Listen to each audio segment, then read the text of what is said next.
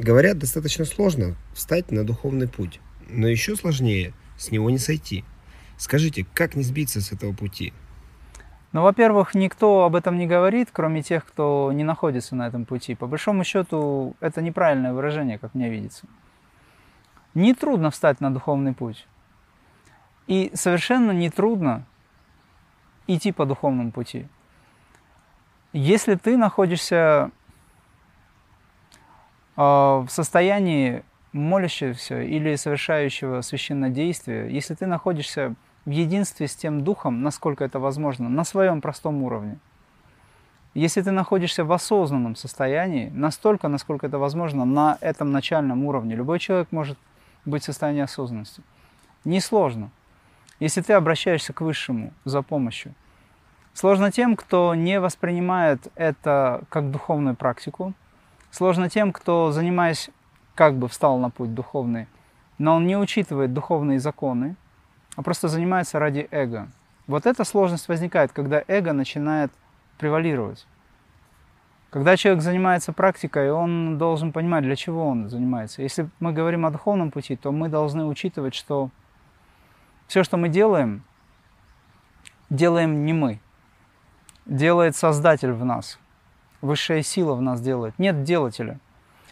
Как только человек выходит на уровень «я делаю», «я молодец», «я практикую», «я встал на духовный путь», на начальном этапе это возможно. Но когда человек идет по пути, изучая законы, он должен понимать, что нет делателя. В противном случае он будет претерпевать сложности.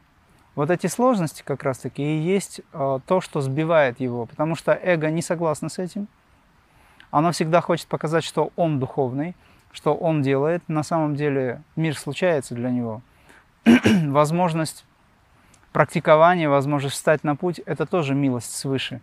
Но когда человек эту милость присваивает себе – ну, то есть он ее подменяет своим каким-то решением, либо пониманием для себя самого, что это он молодец, то тогда сложность возникает, да. Если все делать правильно, если относиться к этому процессу правильно, с точки зрения духовного отношения, с точки зрения общения со Творцом, мы же ради этого делаем все, тогда сложностей не возникает никаких. Еще раз хочу сказать, мое видение этого вопроса, сложность тогда, когда мы это делаем слишком эгоистически. Эго необходимо. Оно необходимо для того, чтобы вы встали на путь и двигались дальше. Потому что если не будет эго, очень сложно двигаться дальше. Нет желания просто. Но когда эго берет на себя право и когда оно решает за высшую силу, с которой мы еще не связаны так осознанно, мы связаны с этой силой по большому счету, потому что мы и есть выражение этой силы.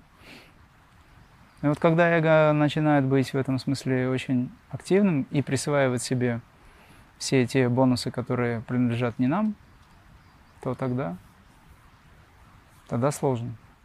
То есть сложности и трудности на этом пути – это, скорее всего, доминирование эго? Но по большому счету ведь все сложности возникают благодаря тому, что эго зашкаливает. Если мы находимся в гармонии, если мы находимся в резонансности со Вселенной, с событиями, которые Вселенная нам посылает, ну я сейчас под Вселенной имею в виду высшее, да, начало, то тогда, по идее, не должно быть сложностей. Но сложности в духовной практике либо в жизни возникают из-за того, что мы идем в разрез зачастую. Или уже это совершили, и теперь пожинаем плоды своих действий. Только так. Но я, как уже говорил, трудностей в духовном практике, в духовной как таковой практиковании нет. Но если даже ее найти, эту трудность, эта трудность выглядит следующим образом. Я прямо сейчас уже хочу быть тем, кем я хочу. И трудность возникает тогда, когда мы выставляем вот эту дистанцию, не находя здесь единства, принципа единства он всегда есть. Ум начинает зашкаливать в направлении, как же так, мне еще лет 20-30, целую жизнь, еще сколько инкарнаций, тогда возникает очень сильное переживание эгоистическое по поводу того, что ты не имеешь того, что ты хочешь. А трудностей не существует. Если вы с Богом, то трудностей вообще никаких не существует. Но есть ответственность. И там, где вам очень трудно, как кажется, это трудно телу, личности, телесному сознанию, личности, эго. И если эта трудность возникает, обратитесь к Высшему, оно вам поможет. Все зависит от того, насколько вы искренне обращаетесь. Вы же видите, что в вашей жизни было уже очень много случаев, событий, где вам некая сила высокая помогала буквально сразу. Сколько таких случаев? Да даже просто находиться в практике духовной, это уже милость, это уже помощь. Потому что есть очень много людей, миллионы людей, которые не имеют такой возможности. У вас есть такая возможность. Но вы пришли к этому, вы пришли благодаря многим инкарнациям, пришли благодаря многим, э, скажем, попыткам, благодаря вашему духовному труду, вы пришли к этому состоянию. Трудность заставить себя сесть в практику, сделать пранаямы. Разве это трудно? Трудность, допустим, не идти на поводу у своих желаний, но сесть в практику или что-то сделать, пойти помочь кому-то. Разве это трудно? Это не трудно.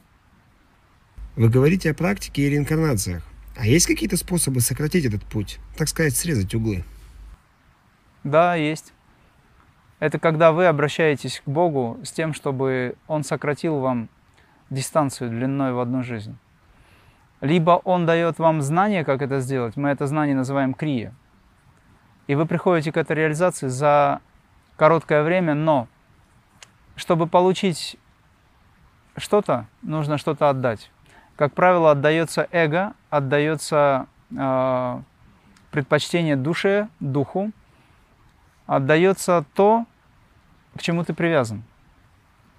Ну, например, ты привязан к социальной жизни, тогда тебе надо будет находить время, лишать себя каких-то привязанностей социальной жизни и садиться практиковать, выполнять крия пранаямы.